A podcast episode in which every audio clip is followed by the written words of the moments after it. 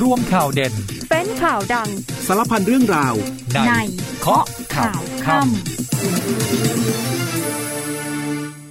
สวัสดีครับ 19นาฬิกา30 นาทีครับ ต้อนรับคุณผู้ฟังทุกท่านเข้าสู่ช่วงเวลาของรายการเคาะข่าวค่ำครับ วันนี้คุณผู้ฟังอยู่กับผม นิวพลวัตผู้พิพัฒน์ครับ วันนี้เราพบกันนะครับวันที่ 23 มกราคม 2567 ครับ ก็สามารถติดตามกันได้นะครับ รับฟังผ่านทางวิทยุก็ได้นะครับ หรือว่าเข้ามาเจอกันที่ Facebook Fanpage สถานีข่าวสนามเป้าได้อีกหนึ่งช่องทางเหมือนกัน วันนี้จะพาคุณผู้ฟังไปติดตามการประชุมคณะรัฐมนตรีสัญจรนะครับ วันนี้เนี่ยเขาไปกันที่จังหวัดระนองครับ แล้วการประชุมคอรมอในวันนี้ได้เห็นชอบข้อเสนอของภาครัฐภาคเอกชนที่ให้พัฒนากลุ่มจังหวัดภาคใต้ฝั่งอันดามันนะก็เห็นชอบไปทั้งหมดเนี่ย 18 โครงการด้วยกันนะครับ เป็นเม็ดเงิน 552 ล้านบาท ครอบคลุมทั้งเรื่องของการท่องเที่ยว ระบบสาธารณูปโภค โครงสร้างพื้นฐานต่างๆ แล้วก็อีกหนึ่งเรื่องสำคัญก็คือเรื่องของการยกเลิกครูเวรทั่วทั้งประเทศเลยนะครับ เพราะว่าก่อนหน้านี้เนี่ยมันมีเหตุการณ์ที่คุณครูเนี่ยถูกบุกเข้าไปทำร้ายนะเหตุการณ์เกิดขึ้นที่จังหวัดเชียงราย ซึ่งก็มีการเสนอด้วยเหมือนกันนะครับโดยกระทรวงศึกษาธิการครับเสนอแบบนี้บอกว่าขอให้เพิ่มนักการพาโรง 19,000 ตำแหน่งเข้าเวรใน 2,000 กว่าโรงเรียนทั่วประเทศนั้นในกรณีที่ยกเลิก ให้ครูเวรเนี่ยไม่ต้องไปนอนค้างที่โรงเรียนแล้วนั่นเองนะครับ ขณะเดียวกันภาครัฐก็ต้องพูดถึงประเด็นนี้ครับอภิมหาโปรเจกต์ยักษ์ใหญ่ที่ภาครัฐกำลังผลักดันก็คือโครงการ Land Bridge นั่นเองนะครับบอกว่าตอนนี้เนี่ยอยู่ในช่วงของการรถโชว์รถโชว์ก็คือพยายามไปแสดงข้อมูล ให้กับนักลงทุนประเทศต่างๆ ได้รู้เข้าใจและเข้ามาลงทุนในบ้านเรา ก็รถโชว์ไปแล้วเนี่ยใน 3 ประเทศที่ท่านนายกไปนะครับแล้วก็บอกว่าก็ไม่เห็นจะมีนักลงทุนประเทศไหนเขาติงเลยนะว่าให้ข้อมูลน้อยเกินไปอ่าขณะเดียวกันวันนี้ ทางกระทรวงมหาดไทยเนี่ยเคาะแล้วนะครับภาษีที่ดินและสิ่งปลูกสร้างประจำปี 2567 คุณผู้ฟังมีที่เยอะหรือเปล่านะครับ ต้องฟังข่าวนี้ให้ดี เพราะว่าปีนี้เนี่ยเก็บภาษีในอัตรา 100%ไม่ลดหย่อนให้กับเหมือนกับปีที่ผ่านมาปี 2566 นะครับ แต่จะขยายระยะเวลาชำระภาษีที่ดินปีนี้ให้อีก 2 เดือน คือจากเดิมเนี่ยต้องอยู่ภายในเดือนเมษายน 2567 แต่ว่าขอให้ขยายเวลาออกไปเป็นมิถุนายน 2567 นั่นเองนะครับ เดี๋ยวช่วงหน้ากลับมาเล่าให้ฟังในเคาะข่าวค่ำครับ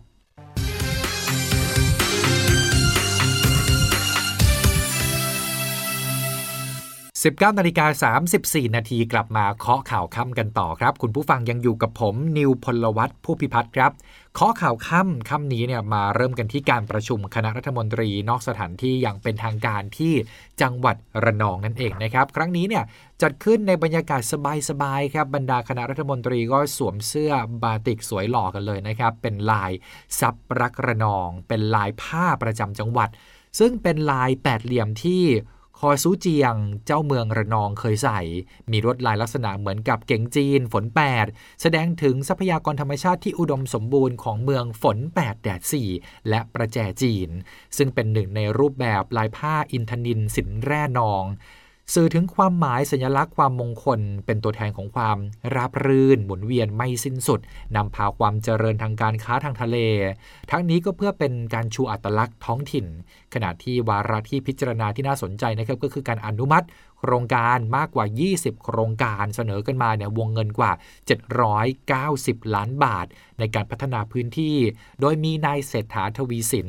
นายกรัฐมนตรี และรัฐมนตรีว่าการกระทรวงการคลัง เป็นประธานในการประชุมครั้งนี้นะครับ แล้วก็เขาใช้หอประชุมคอซูเจียงศูนย์ราชการจังหวัดระนองนั้นเป็นสถานที่จัดประชุมคอรมอสัญจรในวันนี้นั่นเองครับก่อนเข้าประชุมเนี่ยนายกก็ได้ไปเดิน เยี่ยมชมนิทรรศการ สุขทันทีที่เที่ยวระนองของกระทรวงการท่องเที่ยวและกีฬา นิทรรศการป่าชายเลนระนอง ของกระทรวงทรัพยากรธรรมชาติและสิ่งแวดล้อม โรงอบแห้งพลังงานแสงอาทิตย์ของกระทรวงพลังงาน นิทรรศการเกษตรมูลค่าสูง สู่การพัฒนาอย่างยั่งยืนของกระทรวงเกษตรและสหกรณ์เที่ยวชุมชนยนต์วิถี ชุมชน บัตวัดบ้านหงาวของกระทรวงวัฒนธรรม ผลิตภัณฑ์น้ำแร่ระนอง แล้วก็เซรามิก บ้านหาดส้มแป้นของกระทรวงอุตสาหกรรม รวมไปถึงผลิตภัณฑ์เครื่องประดับมุก และผ้าบาติก ของกระทรวงมหาดไทยครับทานายกก็เดินไปตามบูธต่างๆนะครับ แล้วก็ได้มีโอกาสไปทานของอร่อยด้วยครับ ไปชิม มังคุดแช่อิ่มอบแห้ง รวมถึงได้ลองดมกลิ่นกะปิเคยแท้ พร้อมกับชมการทำแบบอนุรักษ์ของดั้งเดิมนะครับ แม้ว่าในปัจจุบันเนี่ยจะมีการพัฒนาในภาคอุตสาหกรรมแล้ว แต่ว่าที่นี่ที่ระนองเนี่ยก็ยังสามารถที่จะหาแบบดั้งเดิมแบบสุด original ได้ที่นี่นั่นเองนะครับ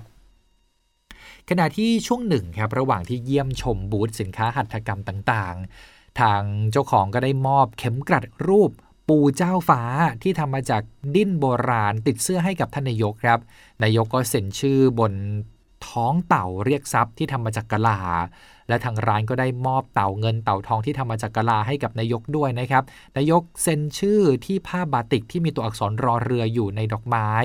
มีความหมายว่ารุ่งเรืองแร่หนองนะหรือระนองนั่นเองนะครับ โดยท่านนายกยังได้ชิมก๊กซิมบีอ่าเป็นอาหารท้องถิ่นที่มีการพัฒนาเป็นอาหารแช่แข็ง นายกรัฐมนตรีเนี่ยก็ชิมแล้วก็บอกว่านี่มันเมนูซอฟต์พาวเวอร์ชัดๆนะครับ เคยได้ชิมกันบ้างหรือเปล่าครับคุณผู้ฟังครับ ทั้งนี้นายกรัฐมนตรีได้ถ่ายภาพร่วมกับคณะรัฐมนตรี แล้วก็ผู้ราชการจังหวัดกลุ่ม จังหวัดภาคใต้ฝั่งอันดามัน ประกอบไปด้วย จังหวัดกระบี่ ตรัง พังงา ภูเก็ต ระนอง และสตูลครับ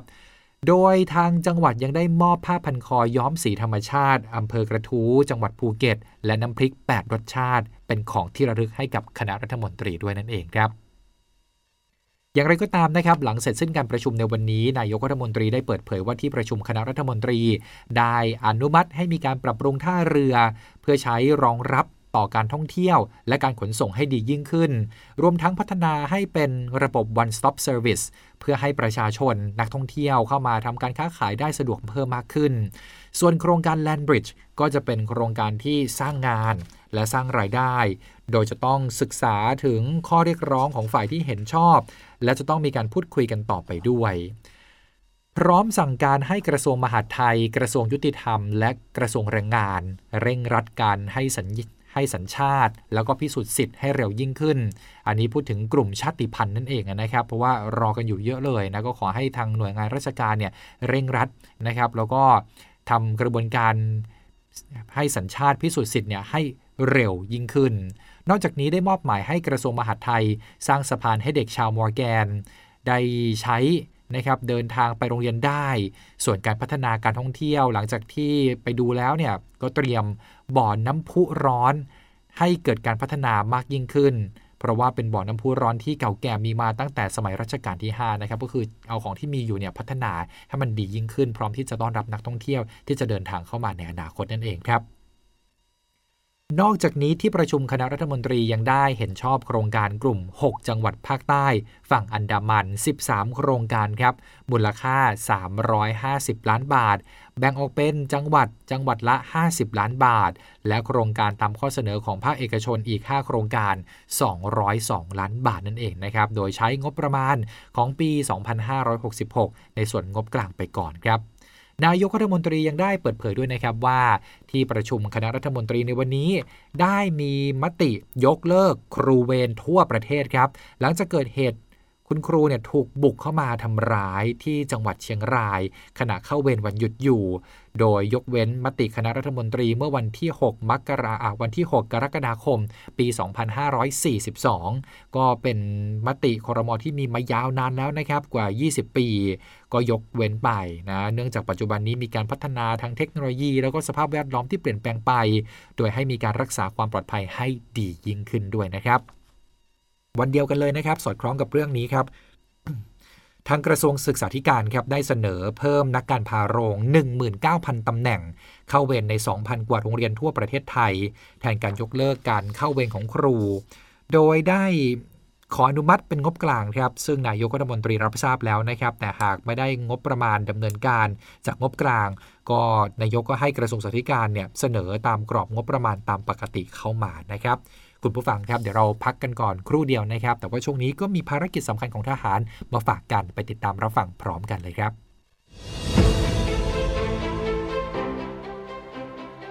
กองทัพบกยังคงให้ความสำคัญในการดูแลกำลังพลในทุกระดับชั้น และยังคงให้การสนับสนุนการช่วยเหลือประชาชนต่อเนื่อง เริ่มกันที่กองกำลังผาเมือง สนับสนุนทีมแพทย์ฉุกเฉิน ส่งอากาศยานบินด่วนรับผู้ป่วยวิกฤต ซึ่งเป็นผู้ป่วยภาวะโรคหลอดเลือดสมอง จากโรงพยาบาลฝางอำเภอฝางจังหวัดเชียงใหม่ เพื่อเข้ารับการรักษาพยาบาลต่อที่โรงพยาบาลนครพิงค์อำเภอแม่ริมจังหวัดเชียงใหม่ ซึ่งผู้ป่วยถึงมือทีมแพทย์อย่างปลอดภัย โรงเรียนในร้อยพระจุลจอมเกล้าจัดกิจกรรมฝึกป้องกันไฟป่า ให้กำลังคนเพื่อเตรียมความพร้อมในการช่วยเหลือประชาชน หากเกิดสถานการณ์ฉุกเฉินในพื้นที่ โดยกองทัพบกส่งเสริมการฝึกเสริมสร้างศักยภาพกำลังคนเพื่อให้มีความพร้อมรับสถานการณ์ โดยเฉพาะกิจกรมทหารพรานที่ 35 จัดกำลังคนจิตอาสา เราทำความดีด้วยหัวใจ ให้บริการตัดผมฟรีให้แก่เด็กนักเรียน โรงเรียนบ้านแม่ออกผารูหมู่ 3ตำบลแม่ละ อำเภอท่าสองยางจังหวัดตาก เพื่อเป็นการลดภาระค่าใช้จ่ายให้กับผู้ปกครองกองพันทหารราบที่ 3 กรมทหารราบที่ 23 จัดคณะครูจากสถาบันกวดวิชาจังหวัดสุรินทร์ช่วยทบทวนความรู้และติวข้อสอบ ให้กับทหารกองประจำการที่สมัครสอบเข้าเป็นนักเรียนในสิบทหารบก ประจำปี 2567 โดยเน้นทบทวนความรู้พื้นฐาน และติวข้อสอบใน 6 วิชา ประกอบด้วยคณิตศาสตร์ วิทยาศาสตร์ ภาษาไทย ภาษาอังกฤษ คอมพิวเตอร์พื้นฐานและความรู้ทั่วไป โดยกองทพบกให้ความสำคัญในการดูแลกำลังคนในทุกระดับชั้น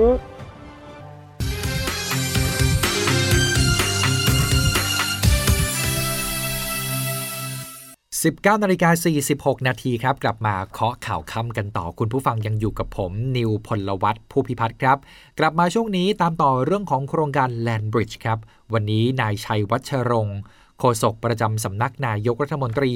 แถลงภายหลังการประชุมครมสัญจรที่ระนองว่า ขณะนี้อยู่ในขั้นตอนของการรถโชว์ซึ่งไปมาแล้ว 3 แห่งด้วยกันนะครับ 3 ประเทศก็คือที่สหรัฐอเมริกา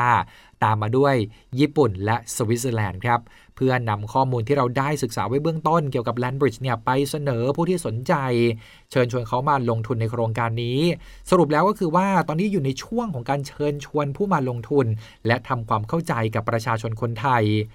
ทั้งนี้ตามแผนการดำเนินการจะเชิญชวนให้ผู้ที่มีความเชี่ยวชาญ การเดินเรือ การบริหารท่าเรือ และผู้ที่มีประสบการณ์ด้านการขนส่ง มาเป็นผู้ลงทุน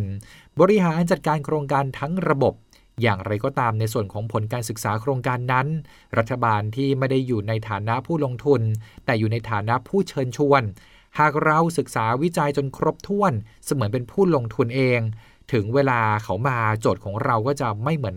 โจทย์ของเขาก็จะไม่เหมือนเรา เราจึงต้องเหลือพื้นที่ให้เขาเนี่ยมาตั้งโจทย์แล้วก็ศึกษาวิจัย ตามแนวทางที่ผู้ลงทุนนั้นต้องการคำตอบสุดท้ายก็จะอยู่ที่ผู้ลงทุน จะตอบเองว่าถ้ามาลงทุนแล้วเนี่ยจะคุ้มค่า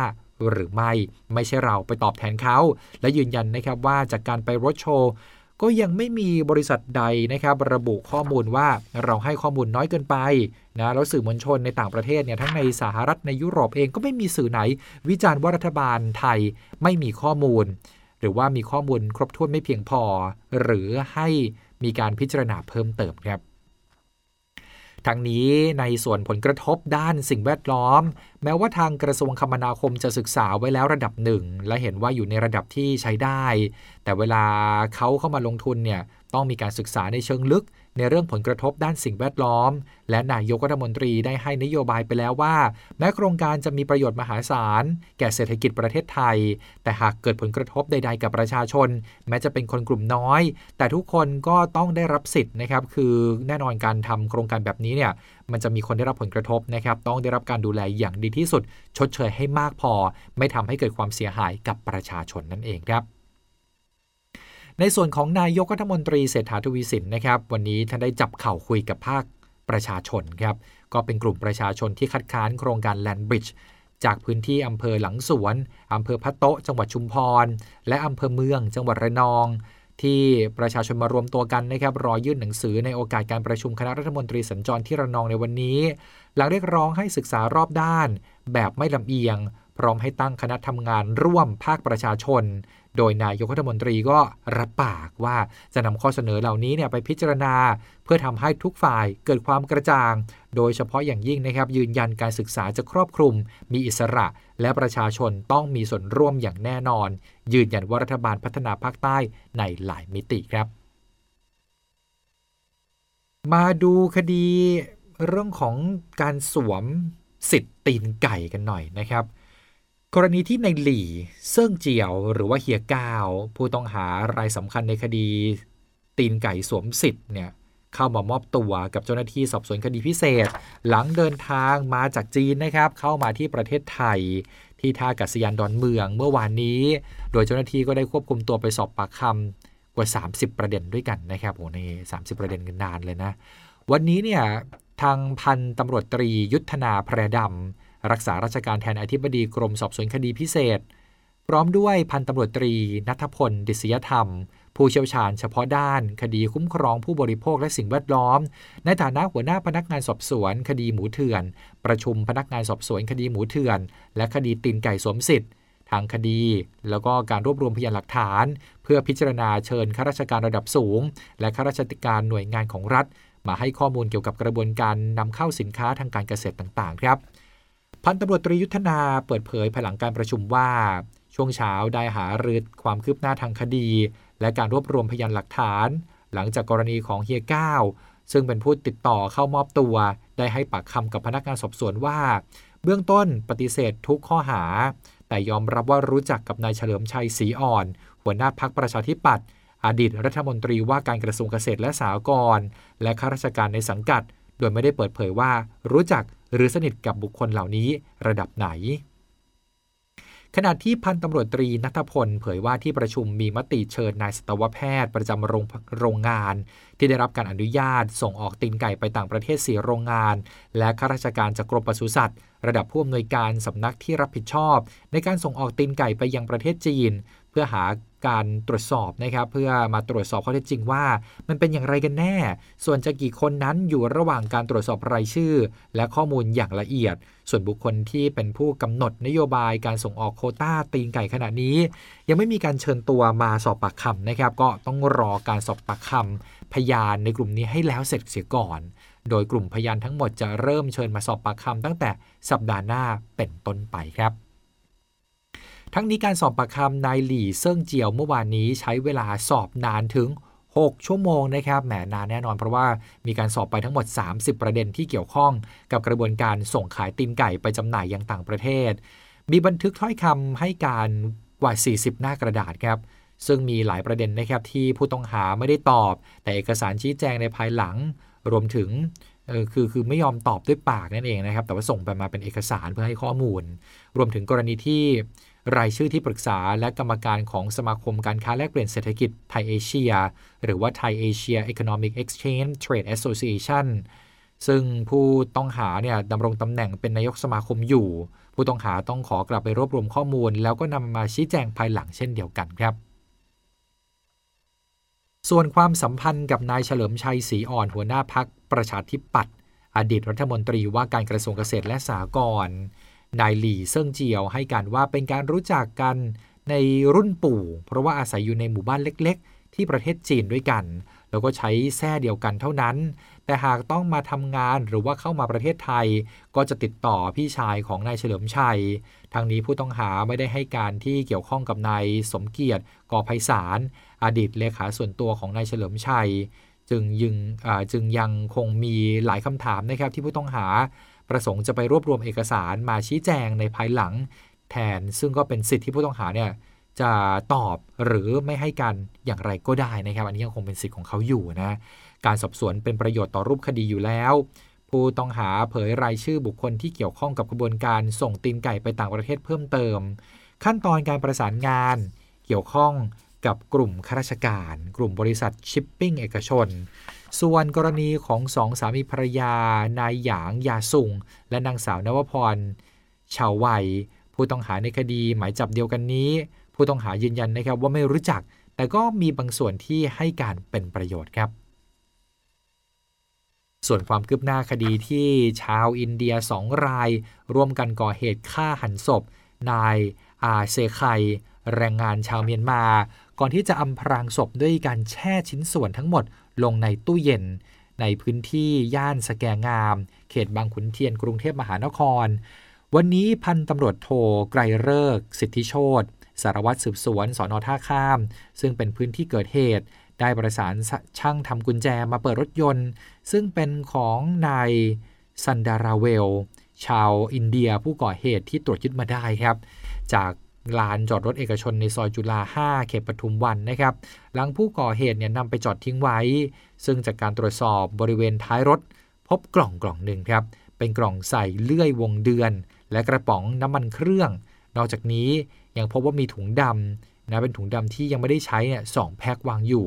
เบื้องต้นเจ้าหน้าที่จึงประสาน เจ้าหน้าที่กองพิสูจน์หลักฐาน ให้เข้ามาตรวจสอบเพิ่ม เพื่อเก็บรายละเอียดไปดำเนินการต่อไปนั่นเองครับ ส่วนความคืบหน้าเหตุ 5 เยาวชนร่วมกันฆ่าป้าบัวผัน วันนี้ครับพลตำรวจตรีอมสิน บุญญานุสนผู้บังคับการตำรวจภูธรจังหวัดสระแก้ว ได้ถแถลงความคืบหน้าของคดี ล่าสุดตำรวจได้แจ้งข้อกล่าวหาดำเนินคดีกับเยาวชนทั้ง 5 คน ฐานร่วมกันฆ่าผู้อื่น ซึ่งคดีนี้สอบสวนพยานเสร็จสิ้นเรียบร้อยแล้วนะครับ เหลือรอผลตรวจ DNA ผลการตรวจโทรศัพท์ รายงานสืบสาะของสถานพินิษและผลประวัติผู้ต้องหาเพื่อนำมาประกอบในสำนวนคดีครับ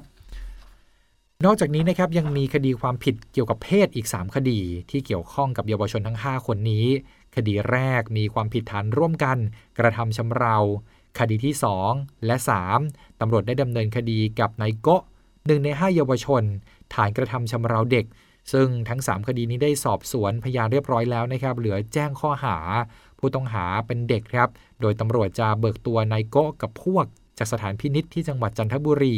และจังหวัดระยอง มาสอบปากคำต่อหน้าสาวิชาชีพในวันที่ 25 และ 26 มกราคมนี้ครับขณะที่ตำรวจได้ดำเนินคดีกับผู้ปกครองของเด็กทั้ง 5 คน ในฐานความผิด ปล่อยปละละเลย บุตรหลานของตนเอง ตามพรบคุ้มครองเด็ก ซึ่งได้สรุปสำนวนการสอบสวน และส่งตัวผู้ต้องหาพร้อมสำนวนไปที่อายการศาลคดีเยาวชน และครอบครัวจังหวัดแล้วนะครับ อีกหนึ่งเรื่องไปกันที่จังหวัดสุพรรณบุรีครับ ไปดูความคืบหน้าเหตุโรงงานพลุระเบิด วันนี้ในอนุกูลปิดแก้ว ปลัดกระทรวงการพัฒนาสังคมและความมั่นคงของมนุษย์ นายนัทพัฒน์สุวรรณประทีปผู้ราชการจังหวัดสุพรรณบุรี นางสาวกัญจนาศิลปะอาชา ประธานมูลนิธิบรรหารจำใสศิลปะอาชา พร้อมด้วยหน่วยงานที่เกี่ยวข้อง ได้จัดทำประชุมครบรอบ 7 วัน ให้ผู้เสียชีวิตเหตุการณ์พลุระเบิดตำบลสาราขาวจังหวัดสุพรรณบุรี โดยมีญาติผู้เสียชีวิตทั้งหมด 233 ราย เข้าร่วมทำพิธีในการทำบุญในครั้งนี้ครับ หลังจากเสร็จสิ้นพิธีทำบุญแล้วนะครับ ก็ได้มีการมอบเงินให้กับครอบครัวผู้เสียชีวิตทั้ง 23 ราย โดยมูลนิธิบรรหารจำใส มอบเงินเยียวยาให้ครอบครัวละ 20,000 บาท และมอบทุนการศึกษาให้กับเด็กๆ ทั้ง 4 คน ที่พ่อแม่เสียชีวิต เรียนหนังสือในระดับสูงที่สุด ให้น้องๆ นั้นได้เรียนหนังสือนั่นเองนะครับ กระทรวงมหาดไทยเคาะแล้วนะครับ คุณผู้ฟังภาษีที่ดินและสิ่งปลูกสร้างประจำปี 2567 เก็บภาษีในอัตรา 100%ไม่มีลดหย่อนให้เหมือนกับปีก่อน แต่จะขยายเวลาชำระเงินนะครับให้อีก 2 เดือน จากเดิมเนี่ยต้องรีบชำระกันภายในเมษายนปี 67 ก็ขยายไปนะครับเป็นภายในมิถุนายน 2567 ครับ นายสุทธิพงษ์จุนเจริญปลัดกระทรวงมหาดไทย เปิดเผยว่าแนวทางการเก็บภาษีที่ดิน และสิ่งปลูกสร้างประจำปี 2567 จะใช้อัตราที่จัดเก็บปัจจุบันได้แก่ ที่ดินเกษตรกรรมจัดเก็บอยู่ที่ 0.01 ถึง 0.1%ที่ดินเพื่อการอยู่อาศัยจัดเก็บอยู่ที่ 0.02 ถึง 0.1%ที่ดินอื่น ๆ อย่างเช่น การพาณิชยกรรม อุตสาหกรรม จัดเก็บ 0.3 ถึง 0.7%และที่ดินหรือว่าสิ่งปลูกสร้างที่ทิ้งว่างเปล่า หรือว่าไม่ได้ทำประโยชน์อะไรนะครับ อันนี้จัดเก็บอยู่ที่ 0.3 ถึง 0.7%แล้วก็เก็บ 100%ไม่มีลดหย่อนให้เลยนะครับ แต่ก็ได้มีการขยายเวลาชำระให้อีก 2 เดือนครับ จากเดิมที่ผู้เสียภาษีจะต้องเสียภาษีภายในเดือนเมษายน 67 ก็ให้เลื่อนออกไปก่อนได้นะครับ อนุโลมจนถึงมิถุนายน 2567 นั่นเองนะครับผม ก็สุดท้ายนี้นะครับมาติดตามเรื่องของ การชื่นชมกันหน่อยนะครับ มีเคสนะ พาผู้ป่วยเด็กทารกเพศชายวัย 7 เดือนเท่านั้นนะครับ ซึ่งน้องเนี่ยป่วยด้วยโรคหัวใจ จากที่พรมแดนหนองคายมุ่งหน้ามาสู่กรุงเทพมหานครที่โรงพยาบาลจุฬาลงกรณ์ก็ภารกิจนี้สำเร็จเรียบร้อยนะครับ นี่คือทั้งหมดของข้อข่าวค่ำลากันไปก่อนแล้วครับ สวัสดีครับ